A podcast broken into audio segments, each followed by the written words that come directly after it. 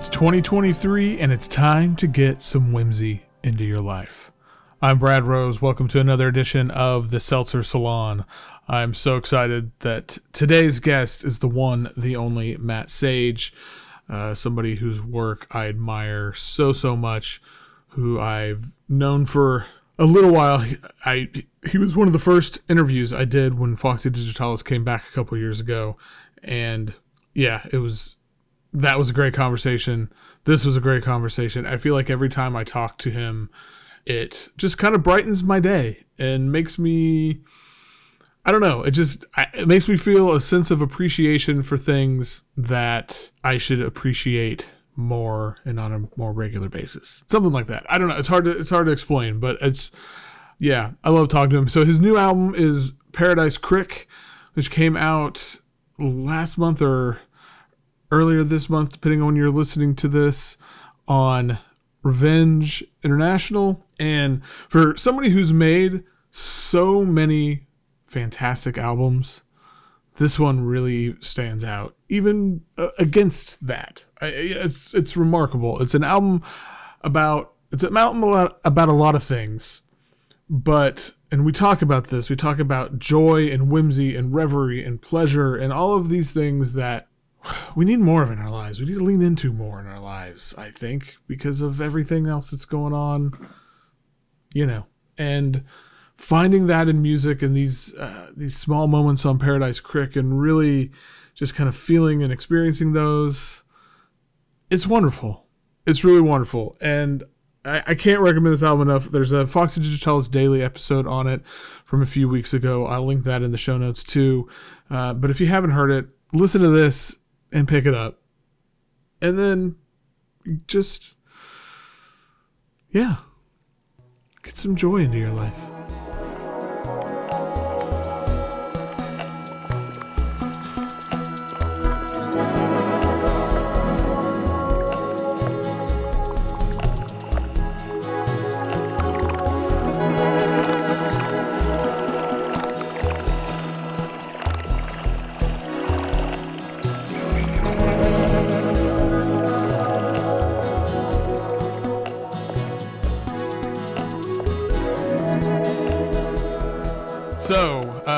Here today with Matt Sage, whose new record, Paradise Crick, just came out a couple weeks ago on Revenge International.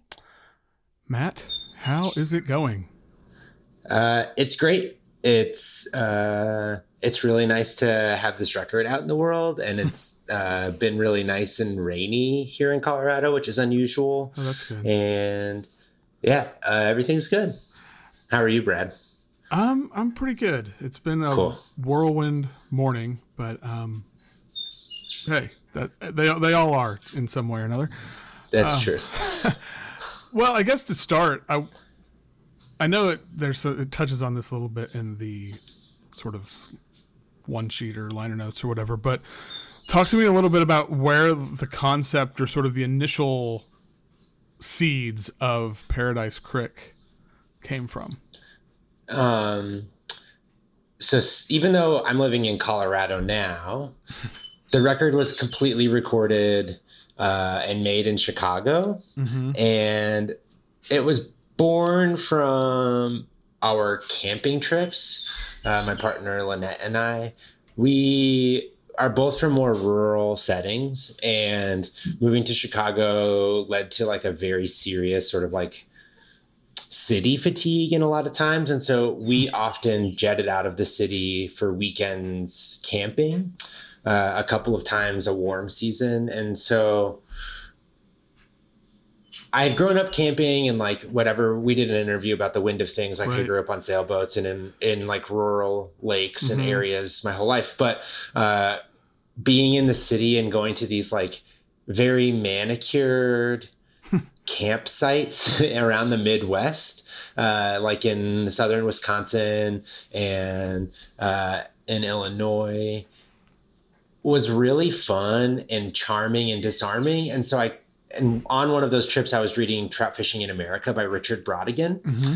And I was just really taken with this idea of making a sort of like uh, a nature record, but not like nature as in uh, scary capital W wilderness and more sort of like uh, uh, a groomed trail for people to explore.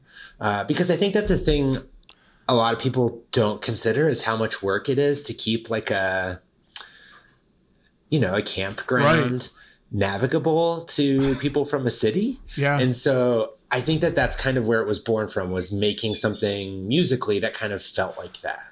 Oh, that's yeah. I really like that. Yeah, there's um about I guess about a mile and a half from our house. There's this.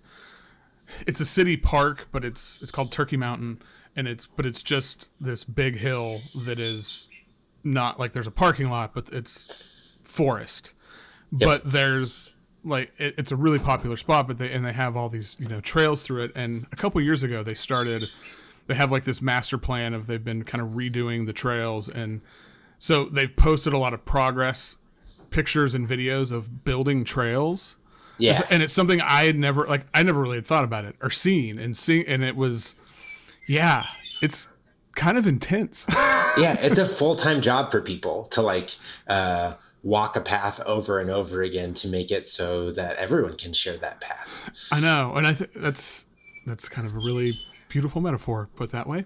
Um so I I guess so you guys are a big camping family, I guess.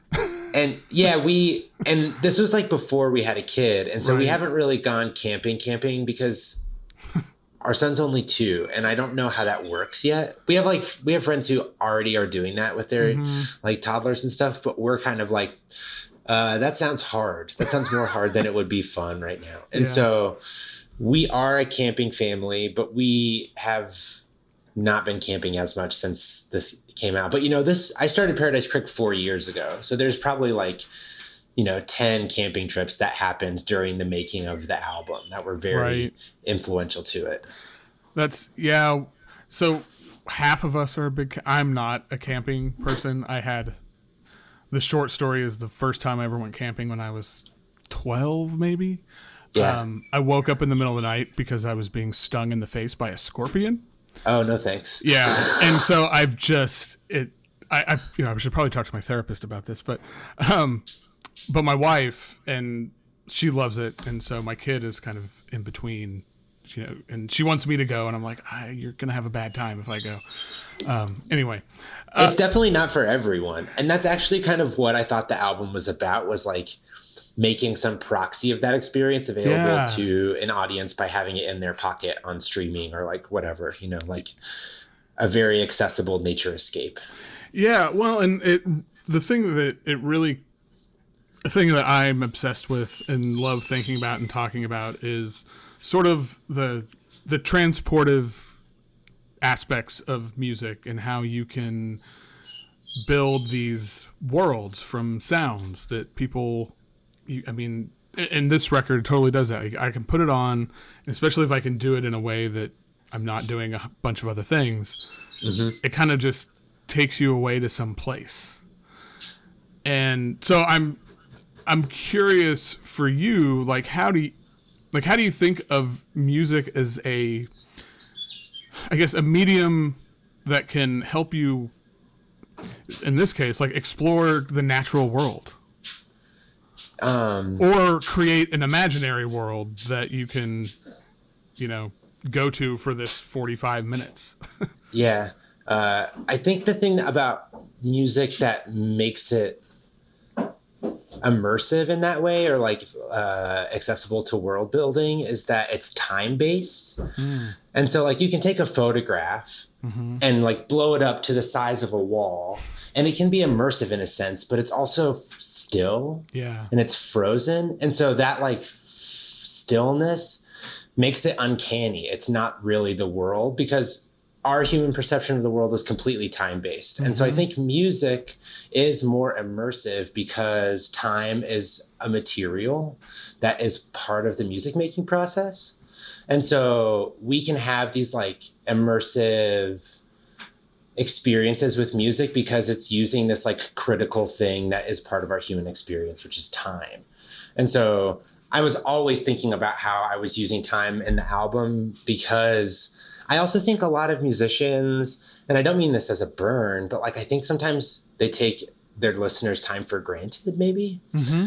Uh, especially in like the ambient and experimental field like there's a lot of like sprawling music and i love a lot of that music Sure. obviously uh, but i do think that there's something sort of like interesting in trying to make an immersive experience that also just happens for a moment it's like a, a reverie or like a Mm.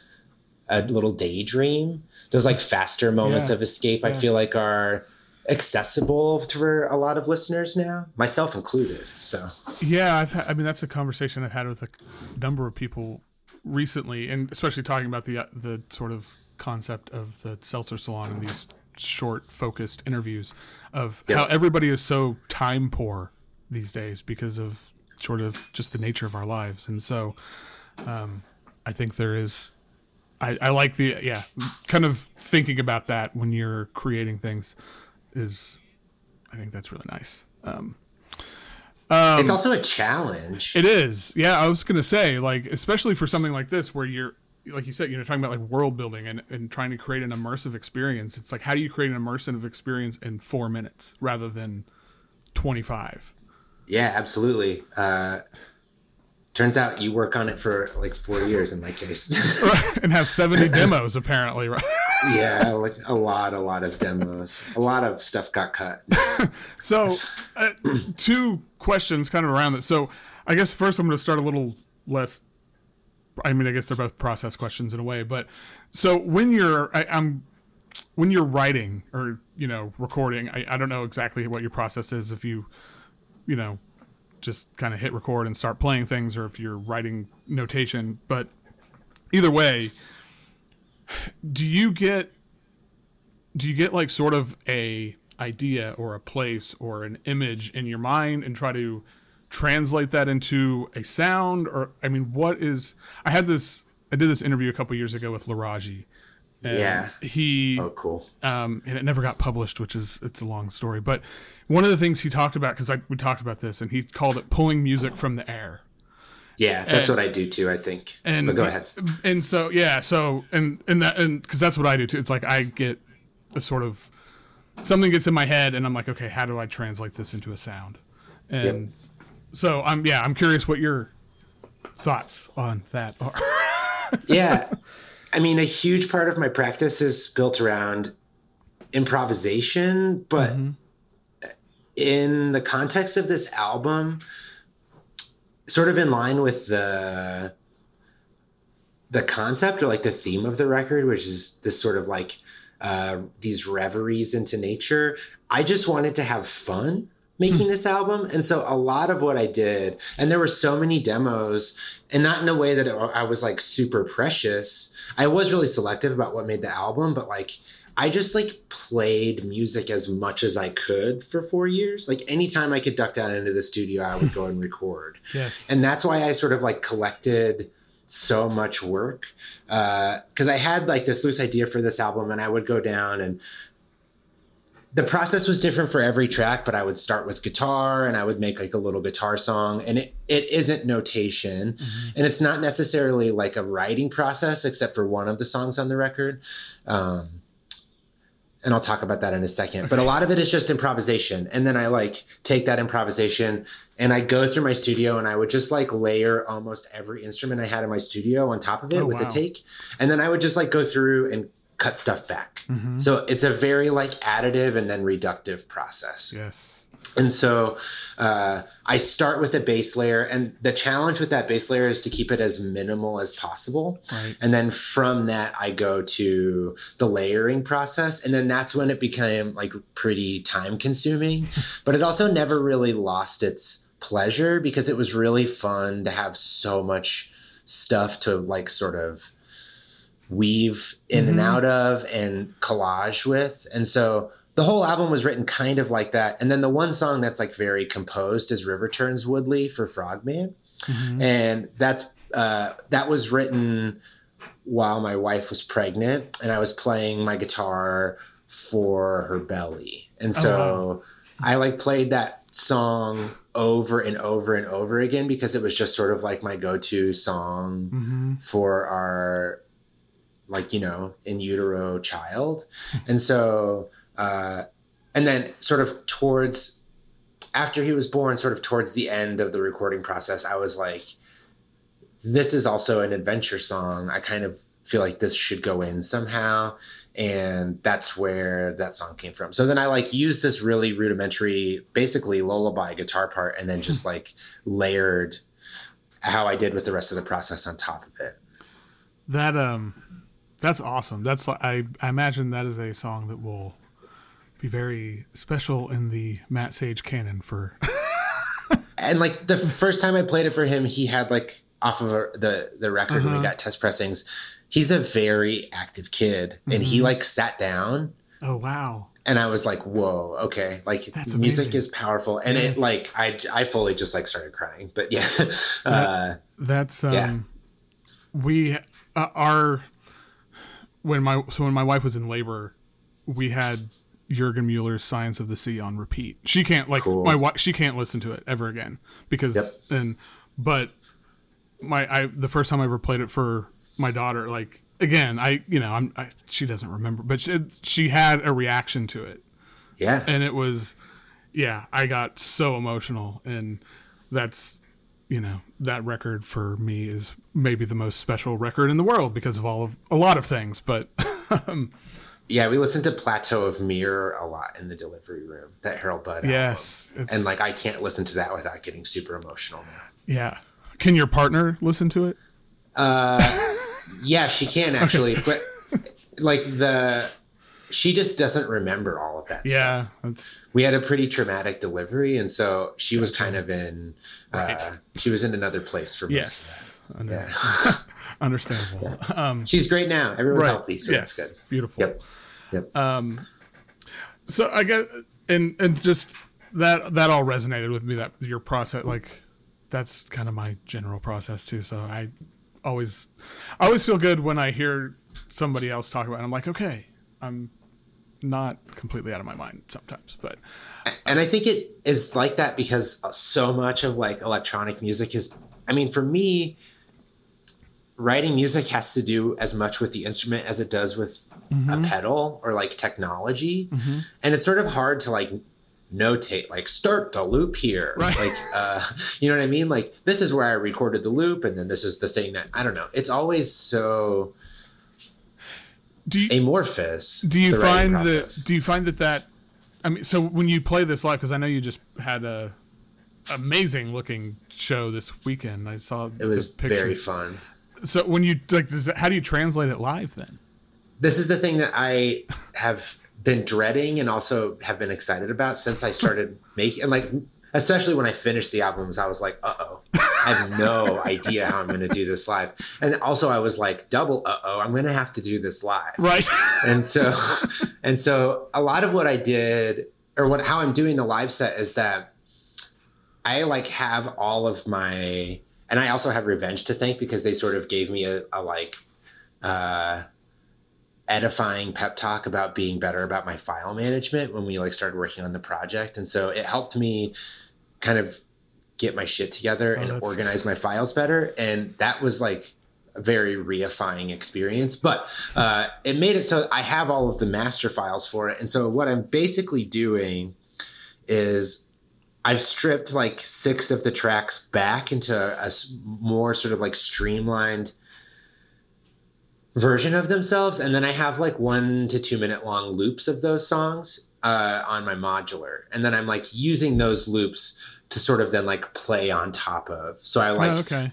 yeah. record and create textures live and then i also have a, like a synth so i can like do synth leads right. and pads and textures and then uh, that's all sort of going through i'm almost like it's not quite DJing because I really like interact with the loops, but my whole set's built on two granular loop uh, modules in a Eurorack setup. And so then I'm just like using two two loopers and sort of like uh, DJing my stuff and then playing live on top of it. Okay. Which is I think maybe uh, there's a lot of like gatekeeping in modular about how stuff works sure. because it's mysterious for a lot of people. right. And uh, I just saw Suzanne Ciani recently in Denver, and after her set, she like invited everybody up on stage and explained her Oh, Buchla amazing. for like 45 minutes. Oh my. God. And she also Yes. faced her instrument to the audience. Oh. And that radical gesture of like clarity and anti gatekeeping uh, made me really believe that it's a thing that I want to try to do too, which is like demystify Yes.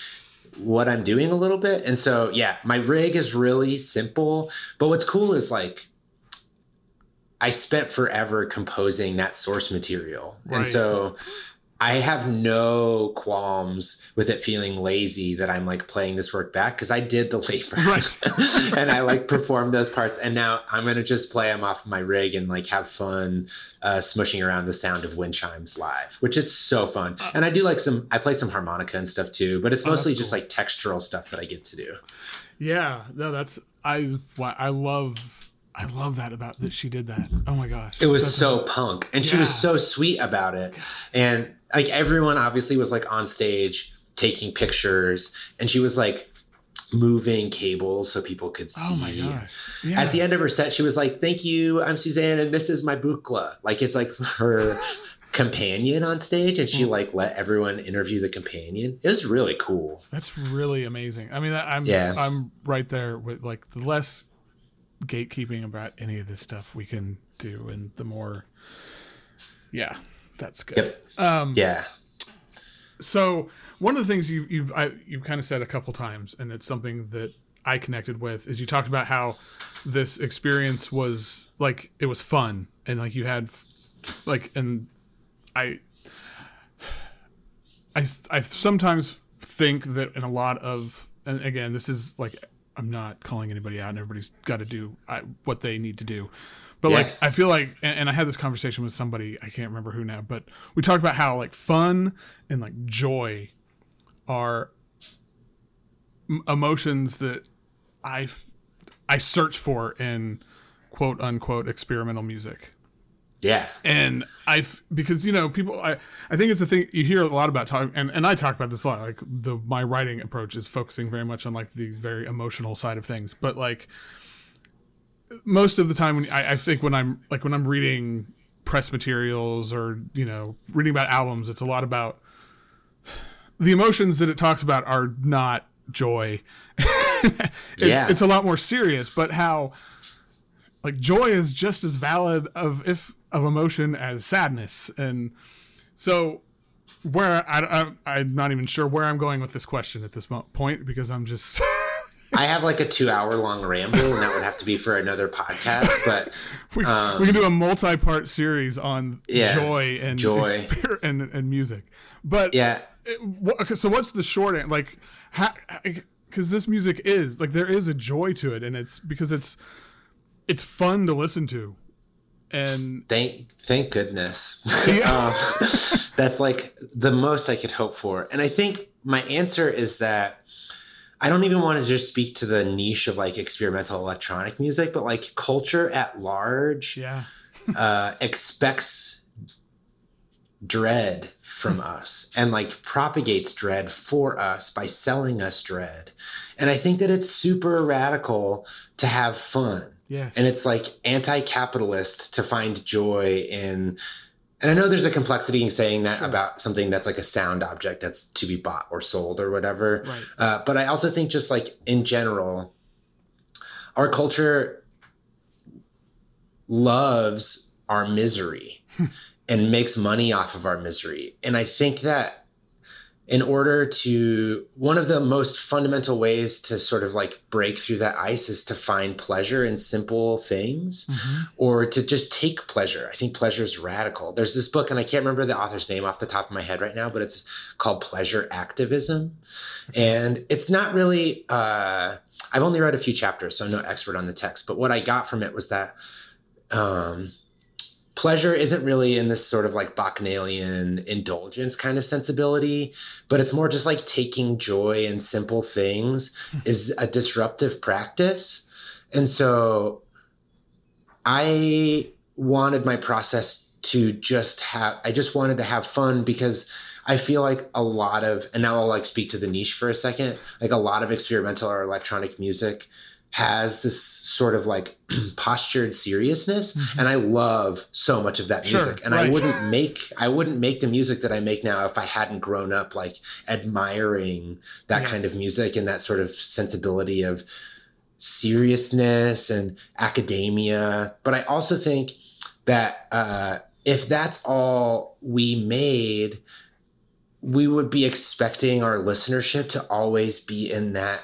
Modality and i don't think that's fair to an audience to expect them to always be choking their or stroking their chins and like uh gazing into visual scores that are indecipherable. Like i don't yeah. think that's fair to our audience. And so as someone who grew up listening to that sound palette i was like i want to use that sound palette and this sort of like uh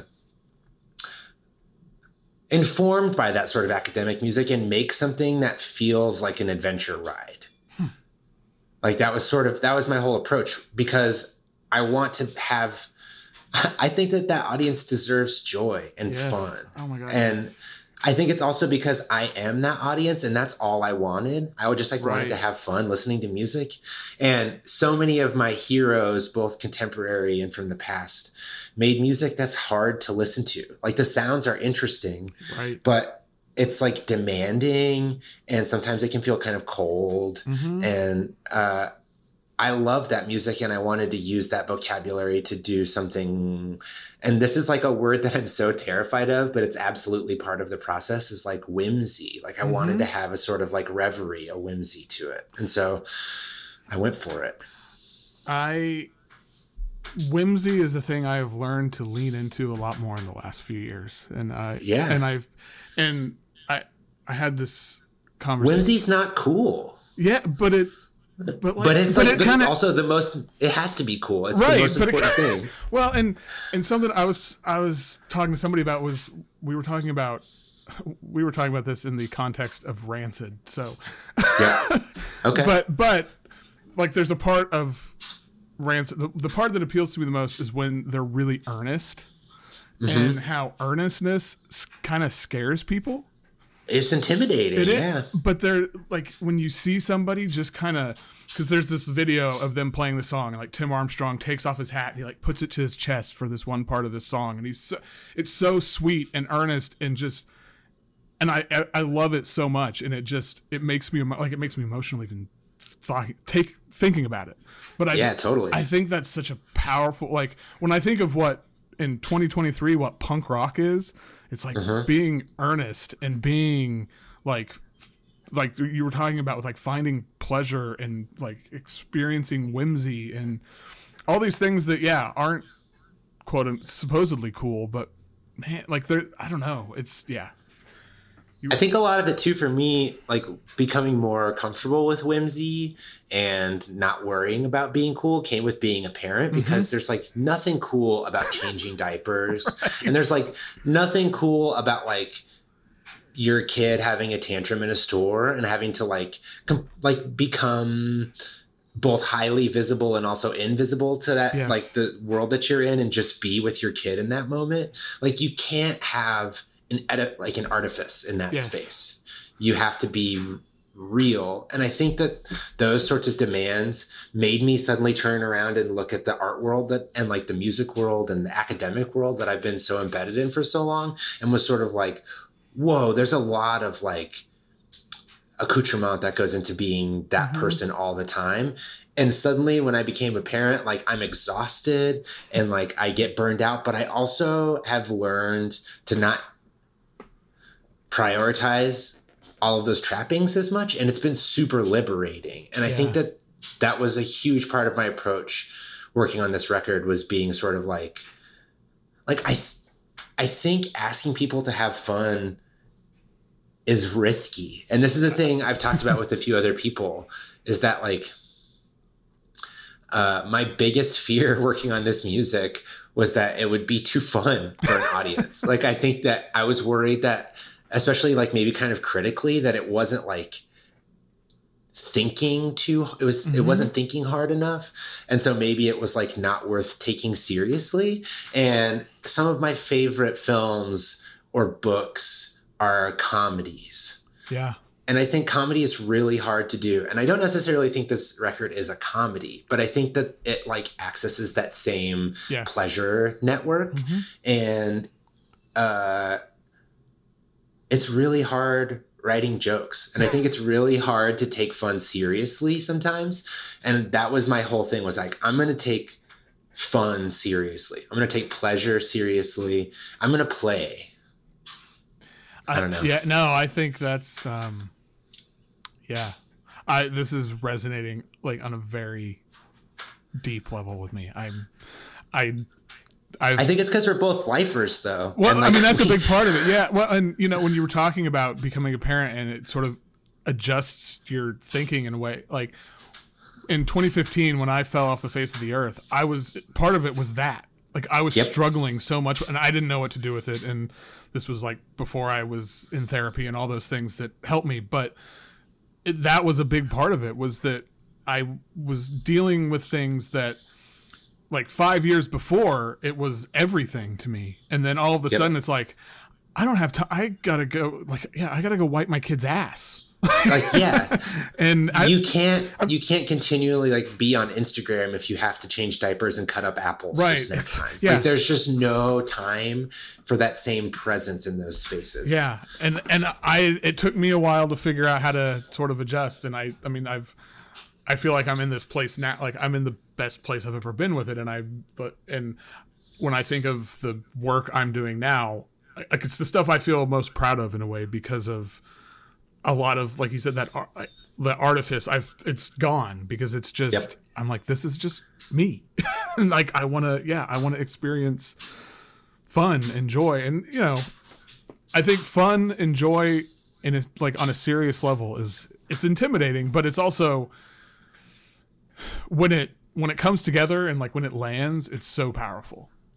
Yeah, I mean, I, I during the process of writing and recording Paradise Crick, I also taught a class called Writing the Sitcom for a semester, Oh wow! and I had like I'd written, I've worked on like screenplay stuff, and mm-hmm. I've done like comedy videos with friends in my undergrad days and in high school and stuff, and I've always been interested in comedy. Like when I was a little kid, I wanted to be on SNL. That was like my biggest goal was that I wanted to be a comedian on SNL, and so I sort of had been like culturally studying to teach that class my whole life without knowing it. And then when it was offered to me, uh, because the teacher who had to was going to do it like had to retire kind of suddenly during COVID, Mhm. um, and people were already registered, I was like, that sounds super fun. And over the course of a summer, I like took an intensive self-taught course on comedy. And that was all happening while i was working on this record. And i think Oh, that's that had a huge like impact. Like there was like how to write a joke kind of like chapters and like uh, the art of the setup and the art of timing and all of that kind of stuff. And i think that that really informed a lot of like how i was thinking about the writing process to like have these people take fun so seriously. Uh, and also comedy is so much about considering your audience too uh, and like sort of finding ways to know who your audience is and then to surprise them. And so i was thinking about all of that stuff while i was working on this record like Yeah, yeah it's definitely uh, it's definitely not a comedy record like it's Right. not like adam sandler jokes or whatever but i think it has some of those elements in it that it's built to delight and surprise and also there's like ups and downs in it and there's like Mhm. slower slower moments and there's like a few sad moments on the record i think like maybe melancholic's a better word but i think that's all part of comedy Yeah. Uh, no, I, so that's awesome. That's, that's Yeah. that, that sounds like a really fun class. um, my students wrote an incredible pilot episode for a show that like they 100% should i hope they so they pitch uh, it. they, they do something with it because they wrote this incredible pilot and we did this table read and i was completely blown away Oh, that's it. so it was so good. good yeah that's so rewarding too. I yeah it was and like especially during covid and it was like Right. all online they really showed up for that class in a way that they didn't in some of my other Yeah. classes it was amazing yeah That's awesome. Yep. Um, before we get out of here, can you tell me a little bit about the organization Earthjustice that some of the album's proceeds are going to? Yeah, uh, they are a. They're essentially like climate change lawyers, Okay. and their approach is more legislative and like uh, corporate law oriented, which I think is uh, a very powerful way to approach talking about climate change, especially with corporations. Right. Uh, and so instead of these sort of like grass movement or like grassroots movements of like let's recycle or like right. let's plant trees also super important but i think that there is something really powerful in having lawyers in boardrooms and courtrooms who are there to like double check these corporations and try to uh, implicate laws that make damaging the climate with corporate greed harder mm-hmm. and so that's why i chose Earthjustice was because uh, there's so many amazing grassroots companies doing amazing things, but I also think it's like pretty powerful to put an entity in the boardroom mm-hmm. to uh, speak with the planet for stewardship. Yes. Yeah. Cool. Awesome. Yep. Well, I can't thank you enough for doing this. This was like the perfect into a wild morning. So great. Yeah. I have had a whirlwind month and today's like my first day. I like went into my studio space this morning uh, and it just looks like a tornado has gone through there with like how much stuff has happened in my life in the last three weeks. And so my goal after I'm done with you is to like work on a few projects for Cached Media and then also to just like clean my studio. I'm really excited to clean my studio. Well, I hope I hope the day works out that way for you. Thanks, Brad. It was a pleasure to talk to you.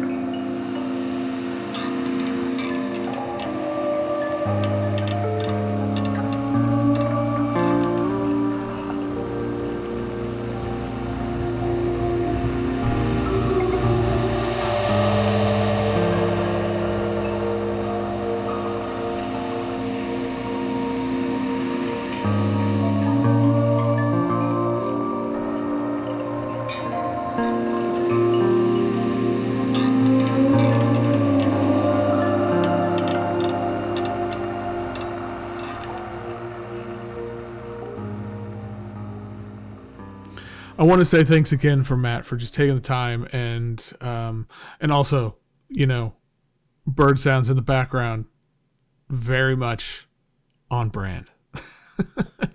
uh, but again, Paradise Crick is out now on Revenge International. It's one of my favorite albums of the year so far. It's really, really great, and I, I just appreciate, I appreciate Matt's openness and how his music is so vulnerable in so many ways and it and I know that's a big reason why I connect to it and earnestness is something I think about and talk about a lot these days. Um, if you if any of you listen to the 11th hour that has been a big topic the last few months over there and it's just it's something that scares me but it's something I am trying to be better about in all aspects of my life. And I just, I don't know. The world could use a little more earnestness. And the world could use, ever, or let me say, everybody could use their own Paradise Crick. So give it a listen, check it out. Thanks for being here. Hope you're well. And until next time, I guess I'll see ya.